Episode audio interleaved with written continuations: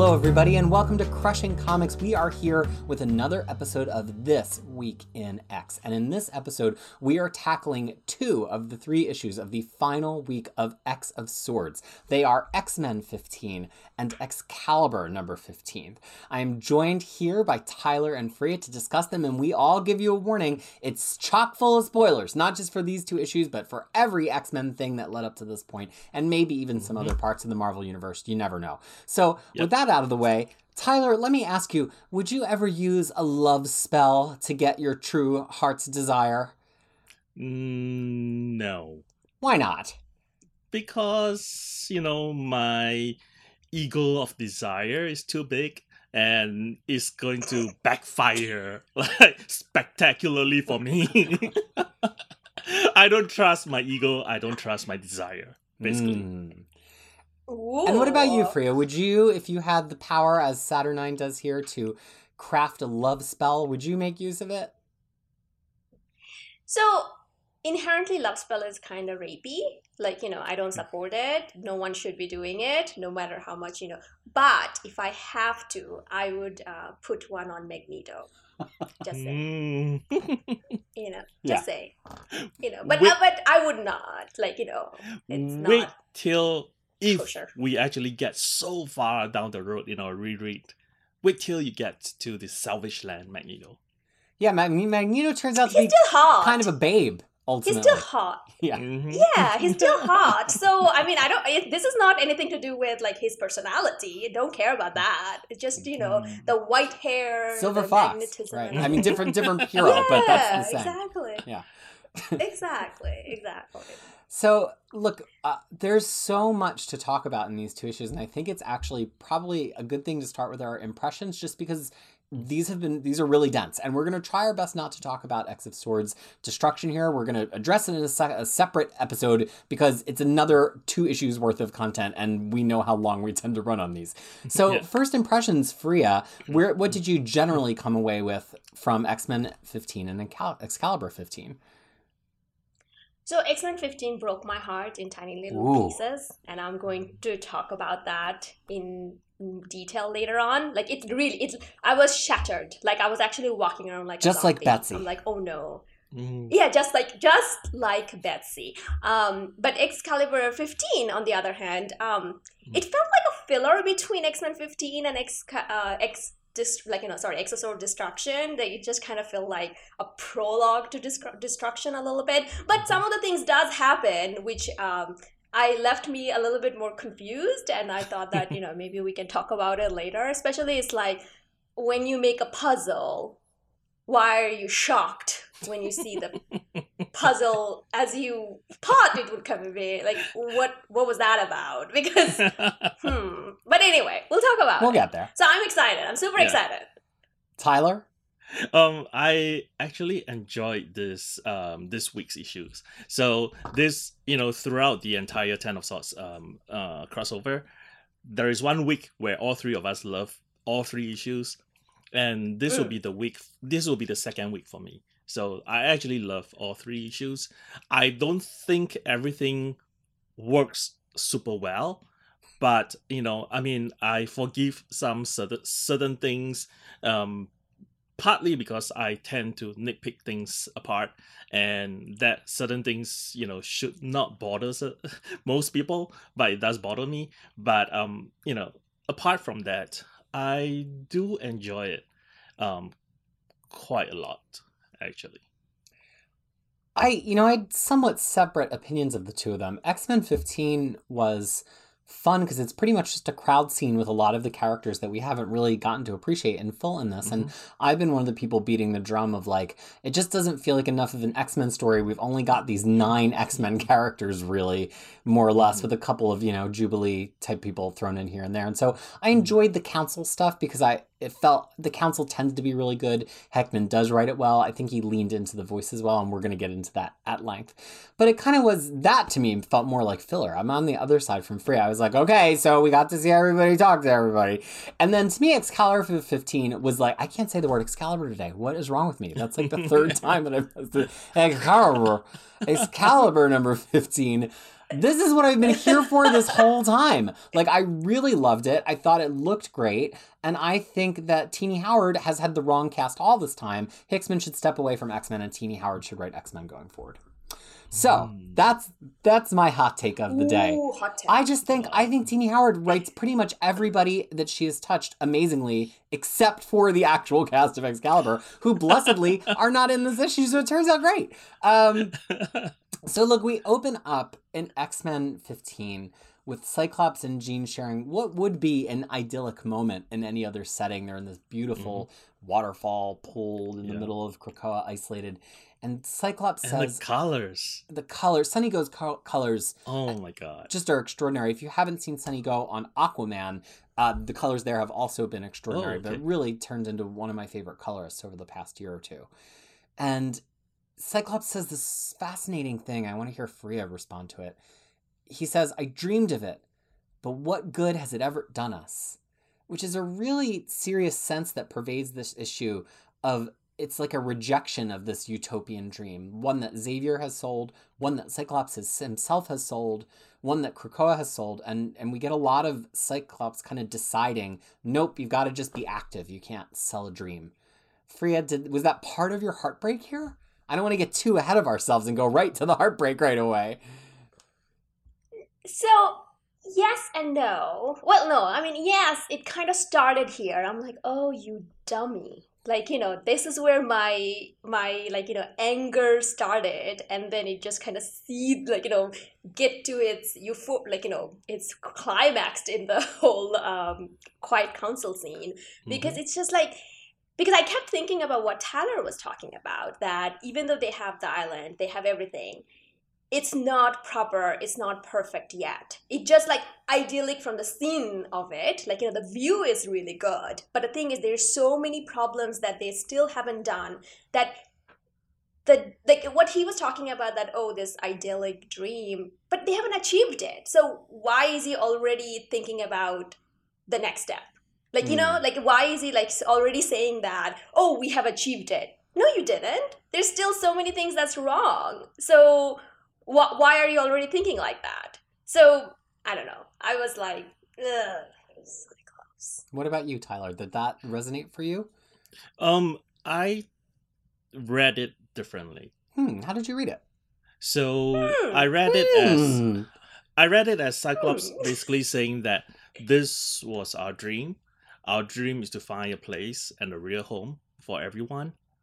And it, the question of what good has it ever done us is more like, you know, um have have have have have we ever get got a real home that actually protects us, that actually makes us feel good? Hmm. And Jean was saying that no, but her no is not the current no. Her no was like in the past. It has not, we have not achieved that. But Cyclops then complete and then you know complete her thought by saying that, but here it is. Here we are. So we have achieved it here. And in this instance, I read it more like Cyclops and Jean basically putting uh, putting the um, the interest of the nation and the family before themselves. You know, so um, it it is it is the concept of like you know um, that the the home the the country the family unit that unit is much bigger than the individual. So that's how I read it actually. It's interesting. I, hold on to that thought about country because Hmm. that's what my whole like you know what i've been teasing is all about just hold okay, on to but that. before we anyway. but but before we get there, I I'm gonna ask the two of you. What do you think of Jean's post on this page? garbage, trash, hot garbage. Is it enough i that we have her notice in the miniskirt I that we actually need it like stuck in her crotch? Like, come on.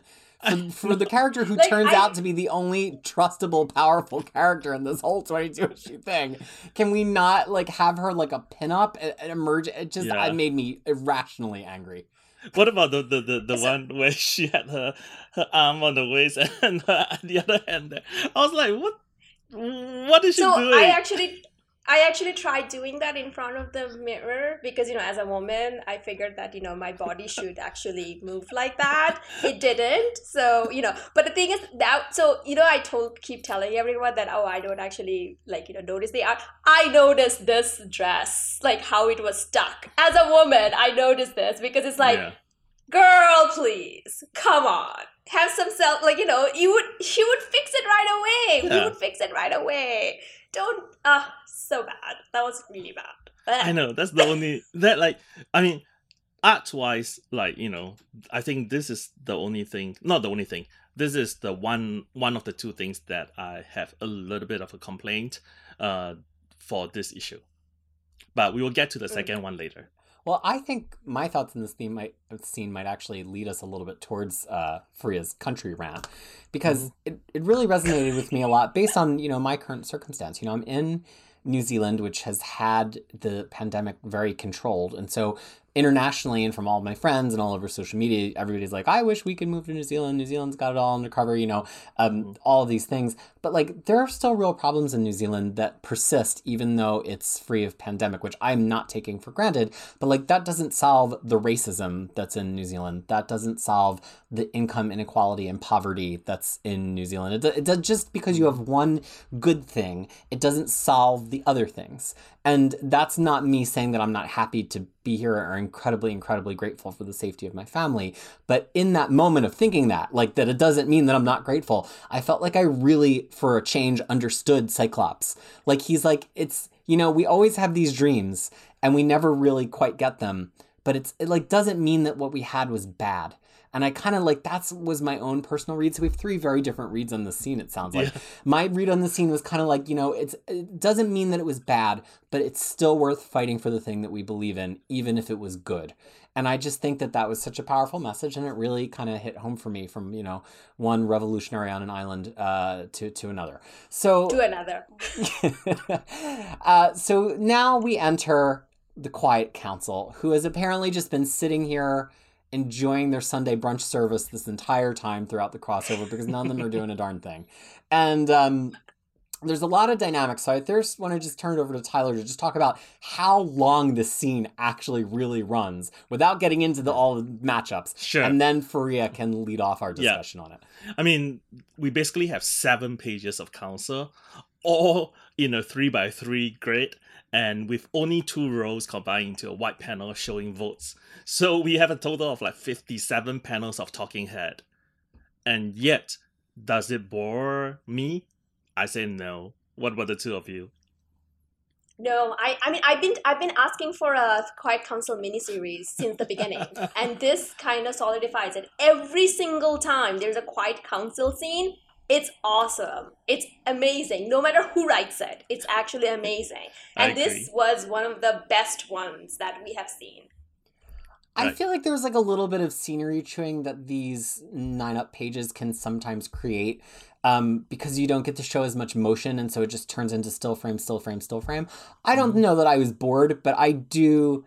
I I get frustrated when people sticks to strict nine panel. So I think some of my f- reaction at the beginning of like this felt a little fillery to me maybe had to do with how the pace just got very regimented by having Mhm. it in nine but i'm just i just don't like three by three it's not my favorite so i think that's more of a personal issue than a than a quality issue but now let's get into the content for you Yeah, Fariha. Okay, so this is, I mean, X Men 15, like, you know, or this council scene, or everything that work uh, that happened was actually my worst fear coming through. Hmm. So, my worst fear of, like, you know, I've been talking about before that how difficult it is for me to read X Men because, as, you know, as a minority, uh, person in real life this is kind of like a, there is no escapism in reading x-men or mutant plight because it just shows that they're being failed again and again they're no matter like you know what we started off with that like there's all these dreams the dreams never come true now when we came to dawn of x it was completely different. We are now in the competent porn territory where everyone is doing their job. Albeit failing at most a lot of cases but they're going somewhere and they're doing something. But then we come to this scene and then we realize that well it happening again because it's like this X-Men who are actually the worst thing that happened to mutant kind. And maybe this is my brotherhood of mute like you know, brotherhood showing because every single X-Men actually agreed to the stupid idea of Cyclops going to save his dumb son. Like it has nothing to okay, there's like four captains. None of the captains are available to save Krakoa. Like none of the captains are available. Cyclops is the last one to go. Magik is already gone. Gorgon is dead. And then we'll see later on Bishop is also gone. There is they don't leave, leave any of the powerful mutant behind to protect Krakoa. Like and the ones that are actually going against them are the villains like or so-called villains. Like so far what we know them as villains. It's actually shaw it's exodus it's sinister it's um, like you know uh, mystique. They're the one who say well what's the plan? You guys are going on with this ideology which have operated this however many years that you've been around and you're just going after that. And then like and every single one of them like you know uh, nightcrawler's like i'm going to. Kate, kate, kate Pryde i'm going to. Like every single x-men says that. And i'm like wow. Really? Really? You're just gonna leave your island behind like this? You're just gonna this one dream one time you are actually safe and sound or you are and you're not because we have already seen outside force can already invade krakoa. We have already seen that you know things are not as good as you, as you think and then they're just willing to go because of this whole mentality of like oh we can't leave anyone behind. Yes that worked when you were five people in a school but you are not five people in a school right now. You are a mute like a mutant nation. Right. And i actually ever growing right? make more mutants. Yeah and I, and and yeah, and then they're like hundred thousand something mutants right there, and they just didn't care about any of them, and they just ran after their son. And then I actually thought about Beak's children. You know, I thought about Beak's wow. children. I'm like, Beak's You're... children is in this island. I'm, At the point I'm that sorry, you got free to so, feel I'm... sympathy for Be- for Beak's clan, you've you've really gone you've really gone full circle here. No, I mean you've come all because, the way around. And then here's the thing: Right, and then the thing is like this, like you know, this, they say that this quiet council has like different philosophies and stuff, but it doesn't matter because every one of the people who are actually here making good points are also operating under their own agenda. So they're not the leadership that mutants need. The, like they don't have any leadership and this is i'm like this is why this will fail again this 10th life of moira will fail again because you idiots are just so idealistic so tunnel vision so stupid I just couldn't handle it. I was just so upset. I was just so upset by it. And you know what? We talk about that how Hickman doesn't know how to write character. He knows how to write character. These character, I expect them, every one of them, to ex- actually react this way, and they did. They didn't learn well, anything. They didn't change anything. The same Cyclops who wanted to take kids to fight for Mutant Home in Schism now doesn't necessarily have to do that, but still makes the same dumb choice. I'm just whatever. And Xavier, well, we'll get. We're gonna go um, yeah. group by group and talk about some of these combinations, but but let's continue the general talk first. I, the thing I I would want to insert there because even though it comes after these pages, I think it's incredibly relevant to where you're opening here. Is there's a data page that points out that the council's not only proportionally representative of the mutants that are on the island and their interest, but it's also supposed to be psychologically representative in some way, right? We tried to p- pick the people who would react the way that the different sects and, and factions would react. And it's it's just so interesting to reflect on that based on I think your very valid points. I'm wearing my Magneto has some valid It's right. um, based on your very valid points because it's like they it is entirely predictable. Like they it's almost yeah. you almost have to wonder to what extent it's a plot point that Xavier or Moira maybe even anticipated that X Men gonna X Men, right? It's kind of like mm-hmm. all the X Men are like, oh, let's go X Men. The first time there's a problem, we're quitting this. It's kind of like it's this idea of like, oh yeah, um, like we're a couple, and then you have one fight, and then you you break up, or like you know, you oh I love working with so and so, but then there's like one hard project, and you're like, screw that, I don't want to work with that anymore. It's like, okay, here's the first actual crisis that we've faced. Like, there's really a threat to all of mutantum here, and then all the X Men characters like, I'm leaving. It's just it's funny to me a because i think everything you said was valid but it's mm-hmm. also funny to me b because it's like it's almost like it was preordained like xavier knew that the first time there was any kind of crucible that it was going to break along these lines and he didn't know what it would be but it, maybe you maybe it was always known that the dawn of x was going to have this version of the council and whatever it's going to mutate yeah. into is was always going to be the second step. I don't know. Tyler where are you coming down on, on i mean i i i think that the council works precisely for this for this reason right? They they they split the group up into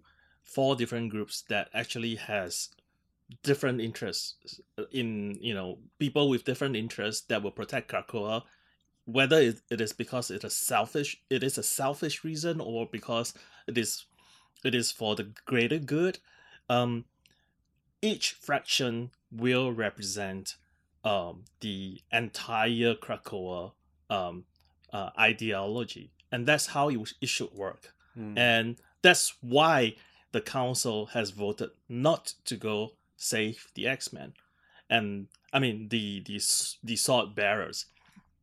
And also remember that um it is it is difficult but often leaders have to work with limited information. They don't have full information here. They do not know what was happening. All they heard was Cable was like, "Oh, we are suffering. We are going to lose." And all they know is that if they lose, Arakko is going to I mean not Arakko here, but it's like the Amenth will be invading Krakoa. And so in that sense, the heroes, the X-Men, um, will jump, you know, to defend the island. But they're not. They're not jumping to defend the island. That's what I'm saying. They're leaving the island defenseless. They're going into a situation where they know if they die, they're not coming back. Okay. And they did it against the council's idea because they actually said that, oh, okay, if you don't agree to me, I'm leaving the council and I'm going. Yep. that's what I'm talking about. Like, okay, then that's not leadership. And that kind of leadership works when you are a headmaster of a school, but it doesn't work when you are supposed to be the captain, the war captain of 100,000 people. That's what I'm talking about. So my point is this, right? If you if your home is a small island, you will never fight the war on the island because that is the wrong thing to do. You fight outside the island before your enemies invade your land. That is the way to defend a small place. You cannot be fighting um, in your land by waiting for enemies to come in. That's how Singapore fell to the Japanese in World War II in less than a week because the British soldiers were waiting for the Japanese to come in and they came in full force from a different direction that the British was were, were expecting. So so that's the thing, right? So you don't fight a war if you are so such a small country in your country. You go out of your country and defend your and your line of defense has to be outside the country to prevent people from coming in. And that's how I think this the X-Men were doing. Do I 100% agree, you know, that's the right approach? Not necessarily, because I don't think they have a fully baked plan um exactly that, that they went in. Exactly. Yeah, they're on a smash and grab. Exactly. Yeah. And, yeah. It right. sounds more like that, supermarket that's the, that's... sweep than than a than a combat situation.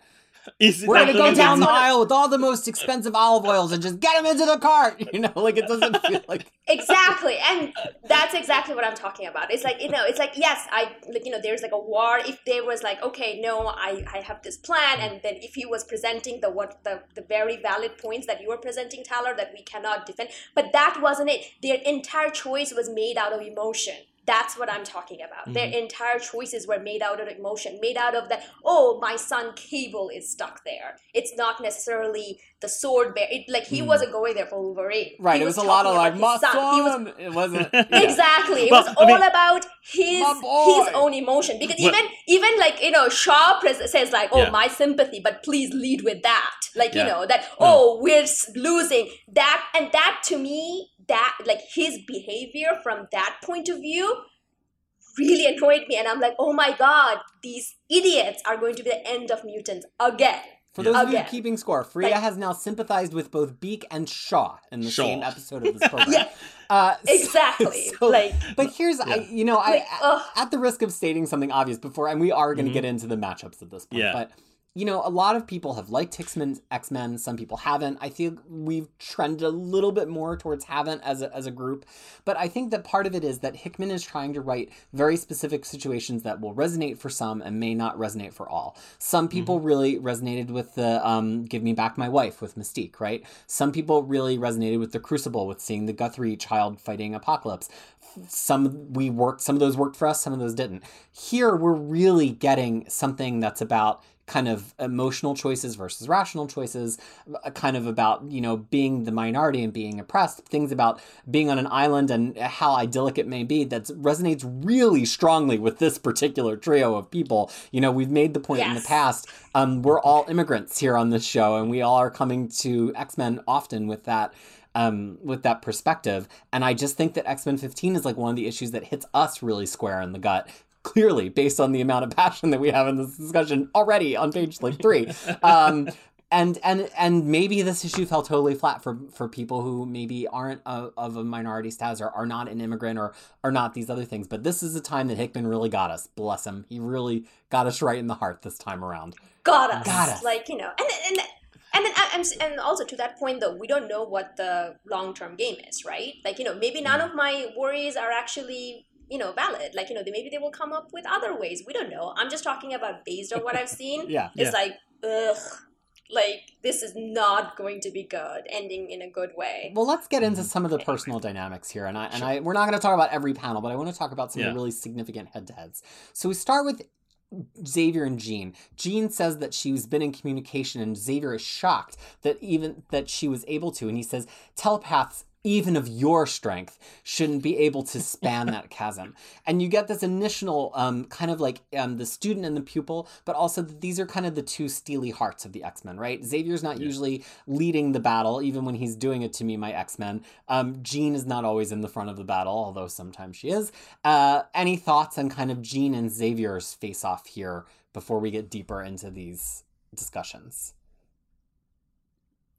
So was he talking about that her like you know like what does he mean by that? That's what I don't know. Where is it come where was it coming from that with your power level? Like is he saying he, she has less or more? Well, or her- she's like always tend to faint after she I, I mean, I did kind of, little? I did kind of get that impression. Like, it made me think back to HoX PoX, Mm. where she's like basically sent on that space mission just to be a human receiver, right? Like, she's Yeah. just there mostly to keep in contact and transmit their their thoughts back. And like Xavier's kind And what did thi- M tell her? Yeah, no, try harder, Marvel Girl. One of our one of our mottos here. But um, but actually, in the span of Dawn of X, we've seen her put on the Cerebro helmet. We've seen her make really tough choices in X Force, and it almost seems like it's like echoing that same like Xavier expecting Jean to be subordinate to him in some way, but also that Xavier, even though he does have a child, um, doesn't really understand that steely resolve that Jean has, both in a maternal way, although she's never actually personally born a child, but she has those memories very complicated. Mhm. Um, but also the way she's always been ever since Uncanny X Men '99. Jean's always been like this, um, and it, it just was really interesting to me. Like, no, Xavier wouldn't have been the one to get in the co- cockpit. It was Jean. Like, no, Xavier's not going to go on the rescue mission. It's Jean. Like, they're actually similar, but they're very, very different. No, yeah, I agree. I mean, I, I, I- I feel like, I mean, for, for, for my read was more like Xavier was surprised that you know, um, that that Jean could breach, Jean and Cable could breach the the the the um other world, you know, into the other dimensions, Yeah. and maybe he's thinking that even I couldn't do it or something like that. Um, yeah, but I mean, I, I did not see it. Um, I did not see it as putting down Jean. He's just like asking a question, say, "Oh, I, I'm surprised. You know, even though you have your your power is that high, um, I did not expect you to be able to do it." Mm. So the next one that I thought was interesting, and we've already touched on this, so we might have a lot more to say. But Shaw versus Jean and Scott with the whining about their personal misfortune. It's so, I mean, Shaw Shaw, was right. right. Shaw was totally right. Shaw is Well- totally right. It's like idiots. Think That's- about rest of us dummies on the island. That's Like that's why Scott has no retort. he was just glaring at him. He's like, "Damn it, you're right," but and, I, and he can't say anything. Look at him. He's just like glaring Yeah, at him. And then he's supposed to be the commanding captain. I Yeah. mean, that's one of the reason I'm like, he's he's not fit for that role at all. Ugh. God. I mean, this Ugh, happens anyway. a little bit later in the council, but like even Shaw was trying to grab seats. I think he's making a lot of sense, right? He's he's just saying that you know, as the generals, as the government of Krakoa, you should not be at the at the front line, especially to Jean. Not so much Scott, Exactly. but Scott because Scott is the captain, so he he should be on the front line, but not Jean. Well, and Shaw has like a certain that- stopped clock is right twice a day aspect to him, where it's like you know he doesn't have the uh, best interest of of Krakoa in mind. He would let the No. whole island burn if he could go off and do whatever it is that he wants to do. And Yeah. yet, No, no, no. no, you No, no, don't think he would? He he would burn the island himself, but he wouldn't watch the island. He wouldn't let Remember, anyone he's- else burn it. Yeah, he he wouldn't let anyone else burn it. Only He if it was him. burn Yeah. Yeah. But it also belies that that's where Shaw, as much as we love to hate Shaw, there is a certain rationality to the way that he works strategically. Like he works Mhm. backwards from a goal, and he's been thwarted many, many times in X Men history. But it's kind of like I, I almost saw him and Cyclops and Jean in that panel where they're sandwiching him of them trying to be like we're we're reacting to this moment. We've got to react to this moment. And Shaw's almost like have you thought about what you're trying to get to at the end and and worked your way back? Because that's what he's doing right now and it's probably going to wind up with him dead we all hope when Kate kills him. But like at least he's working backwards. And now and now he's sitting next to Kate going well damn that didn't work out so well. And he knows Yeah. he's screwed but he's still kind of working backwards from his end goal. That's that's what I Mhm. got there all right, so Right. so the next one here, uh, which happens a few times, but we can talk about them all together under this headline is Magneto and Scott. Magneto and Scott. Magneto starts with, "Can I assume you have a course of action in mind?" But Magneto, um, I I'll leave it to the two of you. I thought they were probably my favorite interaction in this whole thing, as we keep returning to them throughout the scene. Well, Like, before yeah, so before we get into the the meat of it, can I can I ask if the two of you think that the camera angle for Magneto seems weird? That all of a sudden He's- he's, like reclining on the. And yeah, and and his back is facing Jean and Scott. So why is he talking to Krakoa? I You know what I don't mean? Be- Uh, Because Yeah. Asrar didn't plan out his sightlines very well. Yeah, this this was the part which I was like, wait, what? What? Why is Magneto suddenly like leaning against the the table and and his back is towards them? Yeah, it would make more We sense also- if he we had come talked- around the front of the table Yes. to, to be in the center, but it Agreed. actually doesn't really make very much sense at all now that I'm looking Yeah. at it but more we, we talked about it before. I think Asrar is not very good at like plotting where everyone is. Like there was Mm-hmm. wasn't there another episode we talked about where it's like it did, really didn't make sense who was talking to who. Like I think X Men twelve. Uh, we- no, sorry, X Men 14, 14, or one of them. Yeah, one of Twelve them. or fourteen. Like I know we them. discussed Yeah, this before. So yeah. while Magneto's Yeah, so talking it to a wall, he, uh, Krakoa. Yeah. Yeah. Krakoa is behind him. yeah, so as he's talking to Krakoa, um, the thing is, he I think he was trying to push them into like have a plan, have a Mhm. better plan, or like you know, you were the dumb captain of this dumb island, have a plan, you know. But then in the end, he was also like you know he has valid points most of the time, but then he was like, oh, good boy. After you know he was all swayed by what is that about? He's the one. He's like the master of like you know like uh, greater good. He's the he's like you know he's the one who's all about you know few mutants dying for greater good and all of that. And suddenly it's like good boy. Like ah, whatever. you know, I don't want to do the love potion on him though. I uh, maybe I'm just reading really deep too deeply into this, but I really saw this almost as a reminder that even though Xavier thinks of Cyclops as his son, Cyclops is actually the Magneto. Like he is he became a revolutionary and he had that connection with Magneto throughout Bendis's X-Men. And like even though Cyclops is trying to appeal to or I mean Xavier's trying to appeal to Cyclops as like "Mm, son this, son that. Like Xavier and Jean are are the analogous set.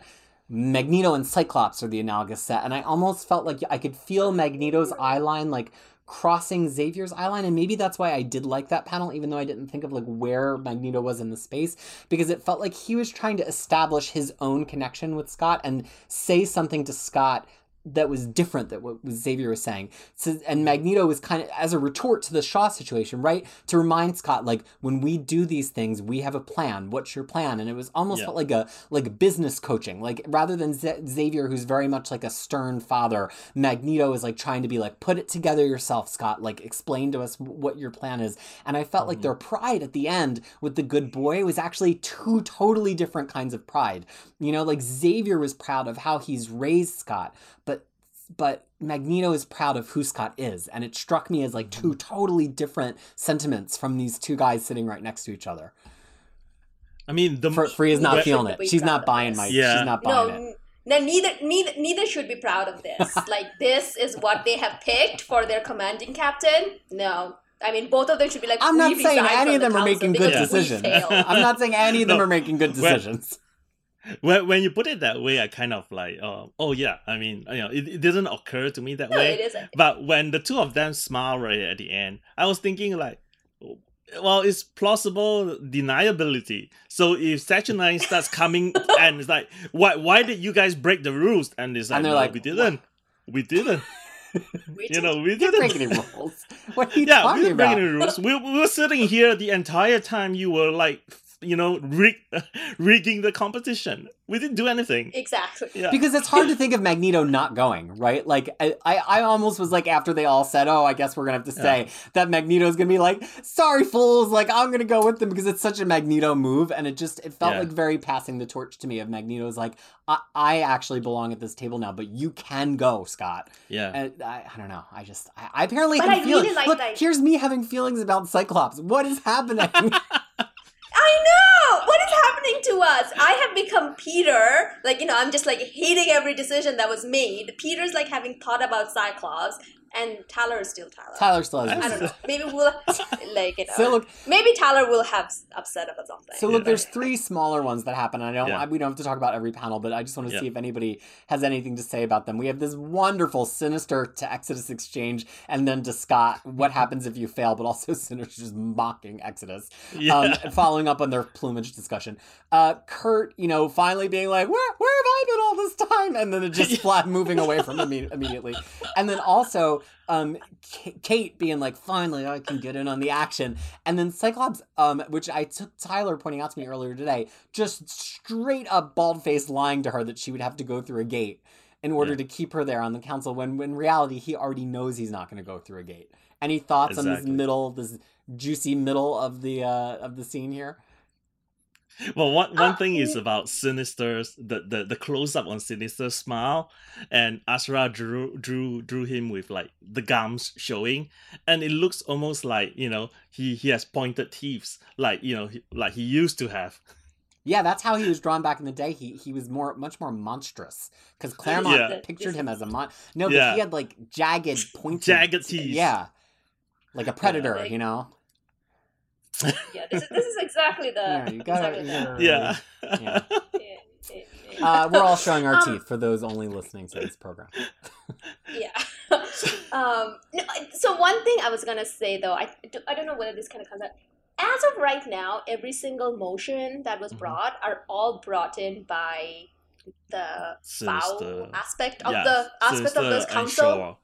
Shaw. Yeah. No, and then it's just not here. Even before, like you know, Yeah, it's yeah, yeah. always like Exodus or Shaw or I agree. like one of them bringing the motions all the Yeah. time. What is up with that? Mm. And also, it feels like the power is like so shifted here, but really, Storm is the only one. Storm and Apocalypse, but like Apocalypse is more on the villain side, so it's like not Mm-hmm. like the power is that shifted. Doug's not there, I guess, No. but like i- it's just interesting because it feels like there's so much more of a villainous influence. But then you look at the one with all the empty seats, and you're like, it's not that different of a balance than usual, just with Storm and Apocalypse gone, and yet the balance feels really different. You know, like who who is driving this car right now? yeah, I mean, because and that's what I'm saying though. It's because maybe the villains have more to lose because they are kind of seated themselves in these positions and they have like lot more. In, that's what I'm saying. It's like this whole thing is going to fail because these are the ones Well- who are making sense and who are making the choices, and they all have seedy reasons. Well, I mean, the villains definitely have more things to lose, right? Because in the past, whenever they are up to something, the X Men, X Men, and other superheroes are against them.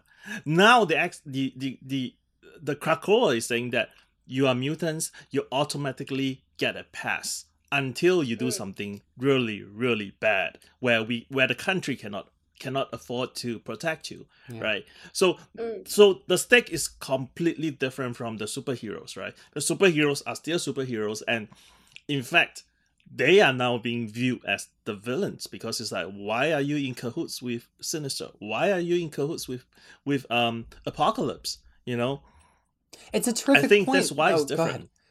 different. No, no, uh, I, I was just concluding. I said, I said that's why I think the dynamics is different. Well, and it's a great point that I think people in in the online discourse tend to miss when they're like, "Oh, they're associating with villains." In this setting of the Quiet Council, the villains have what they wanted. They they're in control of the world. That's what Mhm. all of these villains have always wanted is some form of control. Go around to everyone at the table. Even Mystique, you know, if you look at the things that she's done, she wants a control. She wants a seat at the table. Well, here they are at the table. But that's not what any of the X-Men that are on this table have ever wanted. Nightcrawler, Jean, Storm, Cyclops, Kate, they're not people who want a seat. And Emma, who we're coming to now, is somebody who's kind of in the middle, where she doesn't want a seat at, at the table. She just wants the table. So her motivation here is a little bit different. Also because she's been in control before. She's Mhm. been one of the leaders of the mutant race before in a Yeah. way that none of these villains have ever gotten to do. And so Emma's approach here is like way more nuanced than theirs.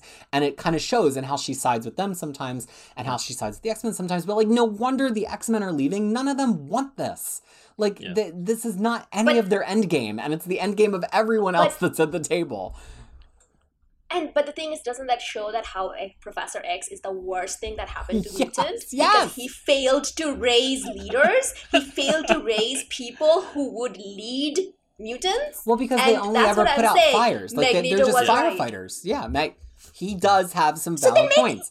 Yeah, Yeah, so make them the captains. Make all Well- of them the captains. None of them, like except for Storm, maybe. Maybe Yeah. Storm would like. But the thing is, that's what I'm saying. It's like none of them. And I was like, every time an X Men opened their mouth, I'm like, shut the fuck up. like because I was like, oh my god, you guys are none of our like leaders. Ugh. No, but but let's give let's give Scott a little bit of credit here, right? The reason why I think he kept Kate back is because he doesn't want Emma to lose lose the power, because he knows that Emma and Kate are going to be important. Like it's important for them to be together. Yeah, Because it, then it felt very they can- strategic, like a voting Yeah. block, and and Correct. and now we come to that. You know, Scott and Emma, very winking, very loving exchange between them. Oh my god! Uh, just really loaded. I mean, even before we come to their final exchange, you know, he's talking about you know closing all the gates, and Mhm. Emma's like, "Is that really a good idea?"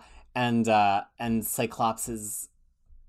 Until the next best thing, does he say? Until something better comes along Until something better which is like along. such a you know Emma and Scott thing, especially because it's like thinking about them being together and then him being back with Jean and like him saying to Emma until something better comes along. Uh, but then you know they end with him saying, "You don't really want to come. You like th- you're you're um fainting about this just like I am." Just like Yeah. the other people on the council are. And it just really emphasized to me that Emma Hmm. might be the one out of these 12 that I actually trust to get anything done. She's the only one who thinks about things other than just herself, even though she's mostly concerned with herself and this terrible haircut that Asrar has given her. It's a crime against Oh Emma Frost. God. I cannot believe that it was allowed by Well, the other folks I in the X Men group. And also, I think I in like- one panel with Cyclops, it shows the reflection of both Jean and Emma. I mean, I thought that was like Oh, really was brilliant good. because it's like these are the two women in his life. Neither like he deserves neither. Uh, but the thing is like in terms of the hair i was actually thinking that um, you know it's probably like a temporary thing before the gala happens because the gala which we've been promised hasn't happened yet and this is probably something temporary that she's just It's just, just making the- herself the- getting herself like to the the quiet council getting her- herself through this call yeah it's terrible. I mean, you know, it's a it's a fine haircut on a human being. It's just not the Emma haircut. Emma tends to have like a very anyway. We could go on. Look, let's finally exit the council and go on now to putting end parentheses on this discussion, coming back to these data pages regarding the X Men. This page is both fascinating in terms of the story, and it's also Hickman specifically mocking me, I think. because he's, you know, he says that um, the usage of the word X Men is is outmoded, and we're transitioning away from the old models of celebrated mutant paragons. And here you have me saying, I wish this book was actually X Men. I wish there were some X Men in the X of Swords. Like, I fully understand that it's being used as slang for all mutants. Like, I don't need it spelled out for me. But here's Hickman spelling it out for the people who maybe have missed it. But but also making it um, diegetic, right? It's like part of the story now, actually. We've been saying, Where's the X Men? Well, the X Men have been saying, Where's the X Men? And Hickman's thing is like, there haven't been X Men because X Men are problematic. But here we are with Scott and Jean's faction, who I think, w- which Fariha would agree with, problematic. Um, but here we are with Scott and Jean's faction, who I think we could rightfully call X Men at this point. This is the first time that X Men have been around in 15 issues of X Men. No, I agree. I mean, it, it is. I, I mean, my my note for this was that Hickman is addressing fans who complain that these are no longer X Men, and he's saying that yes, you're right. This is no longer about X Men. Yeah. This is about Krak- And Krakoa. This is about a and that's mutant where- nation. It's just convenient to call mutants X Men. That's a pure convenience. Right, and that's why, and that's why we are soulmates. We should be together. I'm using this platform as the as another, you know, another request because the thing is, this is exactly what I'm talking about. This is about mutants now. This is about they them getting their place in the world. This is not about X Men and their sons getting kidnapped. We don't care about their sons. Well, we apparently cared a lot about this issue because, oh boy, did we really give it some due here. But it ends, Yeah. you know, this whole thing is sandwiched by the fight between Apocalypse and Genesis. And Genesis takes off the Annihilation helmet for much of the fight. But then after Apocalypse prevails, perhaps not as unfit as she might have said he was, at the end, she puts the helmet back on, which leads to a whole nother, you know, level. And that's where we cross over here into Excalibur number 15. So Excalibur 15 kind of opens with what has happened as a result of her putting on the helmet, which is that all of these monstrous forces are pouring through, and it's not. That was supposed to be the final fight, right? It was like if Apocalypse won, the uh, the Team Krakoa would have had more points. The end. Amenth would have surrendered. Krakoa would have won. But no, now that the helmet is on, it's actually blossomed into this whole war for Otherworld, which really ultimately kind of for the moment invalidates the whole point getting in the fight because annihilation has said like well you know there's no rules and the points don't matter let's just let's just crush Fight. you yeah Well, it's just like it's just like when Saturnyne snap her fingers and everything get paused. Then interlude, all this doesn't matter anymore, and everything just get unfrozen. You know, like right from the beginning when they were like all fighting underneath the Starlight um, Citadel, where which is you know, I mean, I don't know about. I mean, I kind of get where this is coming from, and I kind of think you know that this is where this whole thing is going to lead. Um, but can I make a small nitpick here? sure Like Go I'm on. really, I'm really, really upset. Well, not really upset. I mean, it just it just occurs to me that you know they did not cross out Death's headshot in in Cable Six, and then they crossed it out here, and then Redroot has been off the table for a long time, and they did not like right because cross Redroot's like in a or something. bottle right now Yeah. somewhere. They- Yeah. in a terrarium. They- so dead. basically, he's like Yeah. reduced into a terrarium. and But- and yeah, but she's not dead. Well, I mean, He there's a she. question It's a she. over. There's a question over Yeah. Sol. Oh, maybe that's in the next issue. But yeah, Yeah. also like Yes, in nothing the next issue. happens with Solem this issue, but the next issue No. there's a question mark. yeah, Why isn't there a question mark? It's just kind of like. Uh, you know, It's it's, so little random. things, but it also makes you think they put together this 22 thing. There was a pandemic in the middle. They added issues. It's kind of like who knows? Maybe this was the one that was supposed to be an issue ago, and it like I, you know, I can I can make Yeah. some I can make some exceptions for the for the recap page at this point, given how well coordinated the vast Mhm. majority of the rest of it has been. But it did it does kind of bug me because it's because it's there to help you understand what's happening. And so And the also, fact I that mean- Redroot wasn't crossed out or question marked or something made me like look for Redroot in all of the panels in Yeah. the whole issue, and Redroot's not there. So yeah. Well, I mean, and So, also if you go like- back to like the job of of a part of the job of a assistant editor or an editor is to make sure that everything flows well and there's no discrepancy right i mean that's exactly what the assistant uh, editor said in in the 616 marvel 616 documentary like oh my job is to make sure that there's no glaring mistakes and here we are page two glaring mistakes Well, I mean, you know. Well, to be hon- may- maybe to people who are looking, because I honestly thought that Death is not dead. Mhm. Well, he. I well, honestly, genuinely, th- yeah we'll get there yeah, I genuinely thought he was not because Mhm. I'm like, well, he's dead. He's death, so he probably somehow overcame the death Right. world, and I thought that that's what was being. So I didn't even know that it was. A Yeah, but he's it's crossed out now.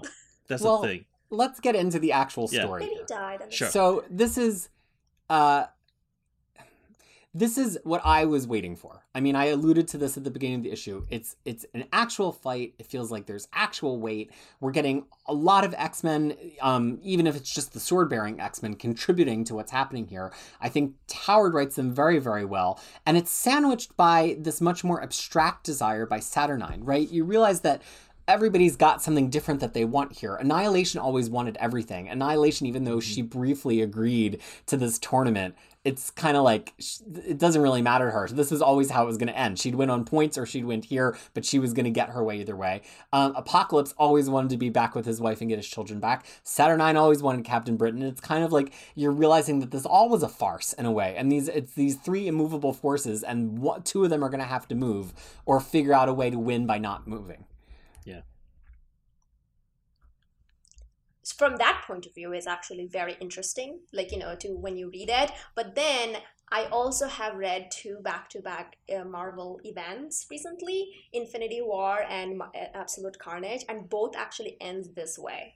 Like you know both ends at like we are doing something completely different and in the very last issue we're all gonna fight. And i I don't know from that point of view it really kind of took some charm out of me. Mm. but then there was like some some saving like you know it's like deus ex machina. It's like oh okay everyone is coming together. Everyone's gonna fight. This is exactly how every single marvel event ends. Mhm. and so from that but the thing is saving grace over here is the other things that you were talking about that there's all these different character things. The characters are doing some weird like you know some not weird some things in the background that actually saves this issue for me a little bit Yeah, more. in a way, it reminds me of Siege. If you've read Siege, which is um Yeah. the capper of the first part of Brian Bendis's Avengers and New Avengers. i Mhm. have read it Okay, and so we know spoilers at the end of Siege. You think the fight is about one thing, but at the end, Sentry turns into the Void, and all, and it becomes this other thing, right? We thought it was about Norman Osborn and Right. Asgard and Loki or whatever. It turns into a fight against the Void, which, to be fair, I would say the the Void is actually the theme of uh, Bendis's whole Avengers run. Different show, um, Yeah. but you get this feeling of the rug being pulled out fr- from under you at the end, and that never actually happens here. This is the same rug that we had at the beginning. We maybe just didn't see the pattern. Maybe we weren't far enough away from the rug, Saturnyne. May- maybe you need a better perspective. So before we get into some of the specifics, I just want to highlight that Apocalypse is wonderful. Do not touch me, human, to Brian at the beginning. Ah! He almost he was missing parentheses, oh. Brian the Brian human. the human. the human oh my god be still my heart Tini Like, you know, Howard's right here with I us mean, with making the jokes. She's she's thank you somehow finally somehow someone got my message like do not let this filthy human touch you Ugh. i mean so good but what I really But- want to talk like, about i was i was So, I mean, talking so about the much. rug thing, right? Yeah. Pulling the rug off. I thought, I thought the writers actually pulled the rug under underneath us in in the two um issues that the the Wolverine and the X Force issue because right. it's, like, it's not the like, oh, fight. it's goofy. Yeah. No, it's hijinks. Woo, woo, woo. And this Yeah. one is is really just putting the rug back. Back. Like you know, this was kind of what we expected. So it, it wasn't that much of a you know pulling the rug out. It's like I mean, what do you expect? I mean, you expect the the whole thing to just end because you know Saturnyne's like, oh, you know, you lost in an arm wrestling, you lost in in a you know in a, in an eating competition. Yeah, and No, I mean, that's be like, not gonna oh, happen. sure. Yeah, Well, look, we get we get three like- of the remaining sword bearers on the on the um, Arakko side, who have three similar but distinctly different positions, kind of in my mind mirroring how this has all come down to Apocalypse, Annihilation, and Saturnyne. Now we get a smaller scene with War, Isca, and White Sword, right? And they're all just standing there being badasses. But War has the perspective of we're here because we have to conquer. The conquering's not done yet, so we're still here. Mm. Isca has the perspective of we're here to win. We still can win, so I'm still here, which is different than conquer. And then White Sword has the perspective of we were here to fight a fight. I fought the fight that I was here to fight. I don't care about winning this or conquering anybody. See you later. And so it, it just was a really interesting perspective to me because we've been seeing these sword bearers on that side as kind of like all just fighting the fight and doing what they're told. But this is one of the first times that I've really felt like the the Arakko side has been stratified a little bit. And you're like, oh, there's actually a lot of different philosophies on this side. We just don't know these characters as well. Yeah. Yeah, I mean, and I think. add to that. Go ahead. Sorry. Sorry, sorry, sorry. No, no. No, I was just saying that, like, I, I find that the White Sword has a very weird sense of honor and duty. It's like, oh, you know, you you asked me to fight, and I fought, and I won. yeah. and you know i mean i lost 19 points but i i, I won one point so i'm done you know and and that's it and it's like And to that point, I was I was Yeah. just gonna say like you know white white sword for uh, one of the captains in X in Krakoa. I'm going to be rooting for that Well, because at least he has some like you know fighting like some Oh, ideas yeah. on what to do. Like Exactly. you know, it's just like at least like, I'm not saying he should be the commanding one. I should be he. I think I said that he should be one of them. Well, and also Like, you think just back to how they recruited him back at the beginning, where they were like, "You can have anything that you want," and he was like, "Really?" And they're like, "No." Or maybe that was actually that was with Redroot, but I think the point hmm. still stands of like he did, he got to come and have a fight against a difficult foe. He found some honor in it, and that's what he's here for. All this other stuff is like outside of his interest. Him and his hundred are still going to be standing against some Yeah. dumbass invading army, and it doesn't yeah. really matter if it's Amenth or Rock or Krakoa. Like he's still going to just be doing the same thing tomorrow. So he's like Toodles, but it's also on Team Toodles, which is maybe where Fariha was going a minute ago. Is Bay? mm, Yes, Team Toodles. Bay. Bay found love. And you know what? I am right that uh, Doug was a virgin. He's no longer. Because the way Doug was so much into Bay, you know that our boy has lost his cherry and he finally understood, like, you know, what it's to, like, you know, understood Yeah. the biblical way of love. And now he's all about keeping this other person with him. This Well- is exactly how first, like you know, first timers work. I need Okay, I need our but- expert X Men experts in the comments to to to, to specifically let Fariha know if Doug has had sex before. I'm sorry that Yeah. it's come to this, yeah but but, but, this is, this is now Yes. important this- to our to our this is my- inter-show continuity, and I don't know the answer. this is my point here right i mean yes you know they can be lovey-dovey with each other but there's a third person there the third person on his arm warlock has been there all along i mean come on Oh my god.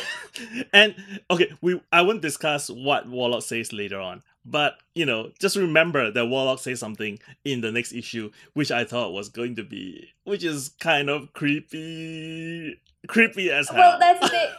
That's the thing. So I, I actually like didn't even remember Warlock being there until I read that same thing that you were talking. about. I'm like, oh no! Oh, this is no. So gross. All right, all right, I keep it together. We're not there yet. We have more of a Excalibur to talk about.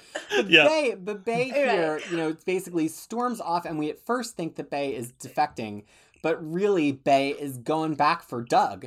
Um, and Yeah. and Apocalypse and and and every and Brian the human think that she's coming to fight them, but really she just comes to pick up her little sweet boy and just and just go off. in another direction. Like, and it's interesting because again, philosophical differences on Team Amenth. Mhm. Bay doesn't actually care who wins. She No. does not care. She's found this new sentiment, this new feeling or emotion, and she's interested in keeping that. And to her, for however long it'll last, and to her, it doesn't really matter. And we get more into that in the next issue. But um, but Mhm. here's And I thought, by the way, I just want to say it was. I thought it was so sweet. It was just like you know, it was just like you know, they're just so different, and they you know that this is not going to last. You know that there is going to be so I many know. other problems, but it just like. You know, like in a war, there's like everyone's like falling apart, everyone's fighting around it, and this is what they Yeah. together. And don't forget that back on Krakoa, you know, there is still Krakoa.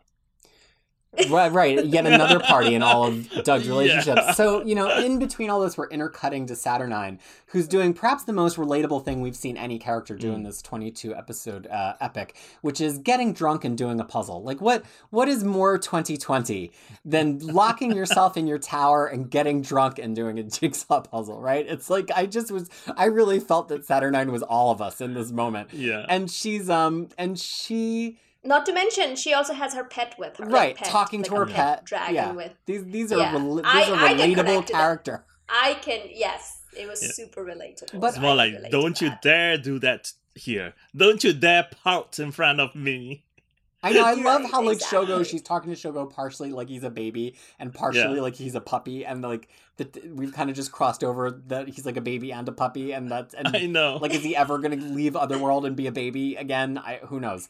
Um, but it's really interesting because it interweaves this love spell aspect through the issue, which gets teased with the quote at the beginning of the issue, which is the um the quote of "Mistake your desires for true desperation, and a spell will teach you a lesson." And we just think this is one of these like toss away opening quotes, as they sometimes can be. And we probably still thought that as we see Saturnyne getting drunk and doing her jig- jigsaw puzzle, but it actually pays off at the end as Tyler tipped in his opening statement today. Do not confuse the desperation, true desperation. Do not confuse true desperation with the ego of desire. And what she's doing this whole time on the floor is like hoping that she's going to put together a picture of Brian. How you don't realize that it's Betsy, I don't know. But her hope is that she's putting together a picture of Brian and that you realize that one of her end games this whole time was to shatter somebody, Brian or Betsy, so that she could get back the Captain Britain Corps.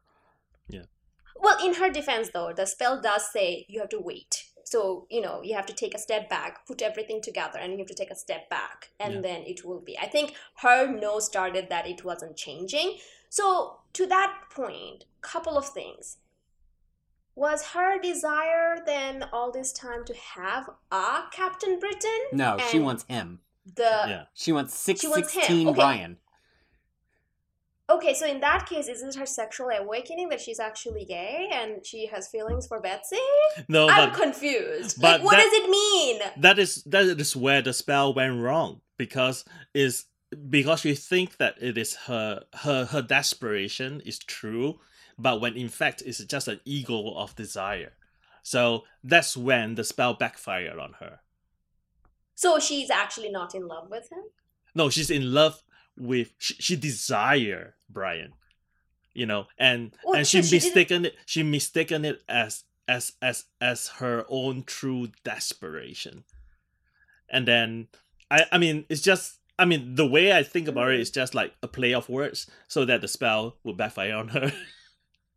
Like she Yeah, she thinks that mean- she thinks that you know just because i want him so desperately by casting the spell i will get him but precisely because of why she thinks she will get him by casting the spell defeats her because that's her ego talking it's not her desperation talking Okay, all right. I mean, the thing is, like, I feel like someone like Saturnyne will probably know those differences. Yeah, you would think that she would be onto it. that. But everybody, I think the point is like Yeah. everybody can be blinded by des- by their own ego and by desperation, right? Like she thinks she wants him so bad, but um but even her plans can go awry. But you know, weirdly, the character who pulls this together for me and it's the last thing that I have to talk about in this issue is Jubilee. Right, who is one of the Mhm. very few people outside the Sword Bearers that have even been allowed to interrupt in uh, in the story, partially to get us Shogo so that Shogo can be a factor at this point. But we're mm. really reminded by Tini Howard of like, you know, Ju- Jubilee's there because she loves her friends and she loves her kid, and she's not just going to go away. And it's really funny because you would never think of Jubilee as this like mascot of persistence out of all of the X Men. But here she is, she's like saving the day again, and she has this moment where she has to decide which way to go, and she says, Let's hurry up and finish this. I miss my kid, which is Yeah. such a distilled version of what Jean and Cyclops had in the last issue. Jean and Cyclops like gave it the ring of like, we're doing this strategic thing. Like, no, you just miss your kid. Like, whereas Jubilee, because she's younger, she's not sentimental, she's seen this generation of X Men mess things up so many times. She's willing to just come out and say it. She's like, I'm gonna do some dumb shit now. I just want my kid. And I just thought that that was so refreshing, but it also kind of put in perspective that like the the child part of this is a really relevant part of this crossover, even though it's not presented as like a fathers and sons, mothers and daughters crossover. Cyclops and Jean and their actions that are about to occur, and Apocalypse and Genesis and all the things that they're doing are very much echoed by this one panel of Jubilee. All of them just want their kids, you know, and and what's best for their kids, which then comes back to the overarching theme of like, is Krakoa are we making it better for the next generation or not, right? Yeah. Are we saying our kids shouldn't have to fight because we had to fight, but then did you actually make something better by making them not fight? So to me, that's why this one resonated with me more than the X Men issue because I just feel like it pulled together a lot of the philosoph- philosophical stuff that I had been missing this whole time by giving more. Um, more agency to the folks on the Arakko side and by giving me more people to bounce off of on the Krakoa side. So that there you go. Well, and- and scene. And Jubilee also makes the decision to stay instead of going to a kid. She's like, okay, I'm going. To, I'm staying. Right, So yeah, should- that's what she should decides to finish, not Yeah. to just run off. Let's No. stay and finish this. Finish I miss this my kid. to protect my kid. Which is almost And- the opposite of what Cyclops and Jean have decided to do. And then she said something like, you know, um, this is, you know, if anything should happen to me, you know, you guys should take care of Shogo because he loves it here. And that almost got me Oh, because got me. Jubilee has not been treated well in in the past, especially when they turned her into a vampire, and that was like the worst thing ever. So, um, Mm. because the story was bad, not because they turned Jubilee into a vampire, but Well, because they didn't really feel like they knew what to do with her. It was like, great, now No. Jubilee has vampire powers. I mean, it really got to me because, you know, again, coming back, you know, to make this personal, like here we are in New Zealand. We don't have any family here, and we've made friends here, Yeah. but they've only been our friends for three years, and we have a kid. And like, there's, you know, if something happened to us, or if there was an earthquake and we were stuck downtown because there's only so many ways to get back here, it's like, who does she even have? Like I find myself having these tough decisions. Like I guess she would I would call a coworker, I guess we would call a neighbor. And I know that that's not just for people who live on an island. Like all sorts of people Mm-hmm. Yeah. move away from our family. We're all immigrants. We all have some version of this experience. But I just really felt it in that moment. It reminds me of this quote from Hitchhiker's Guide to the Galaxy, which I'll butcher, where um, Arthur looks into Ford's eyes and he gets a sense of how far away he is from his home. But on Earth, you can only ever be 12,500 miles from your home at max, but Ford is actually universes away from their home. And I just had this moment of jubilee in that moment where I'm like, here's a sense of how far she is from home and anything that she knows that she says, Shogo could stay with you. He likes you. yeah, It just Yeah. really got me. Yeah. And exactly. then I know, and to that point, I'm like, yeah, that's the best decision because Krakoa is not good for any mutants. you know, it brings back to my point that it's not, and even Jubilee is making that same decision. I mean, but then again, we have to wonder who is thinking about Beak's kids. But you know, Well, that's the question we're going to leave you with on this episode because guess what? We have over 40 pages of X of Swords Destruction to still get to, and this has already been a lengthy discussion. So we leave this issue. Otherworld is being overrun.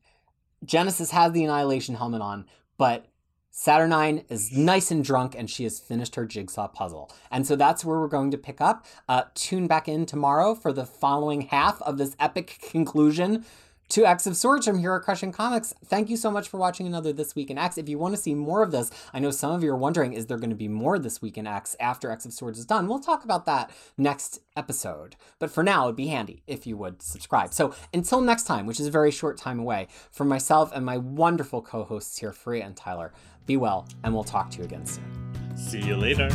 see you soon.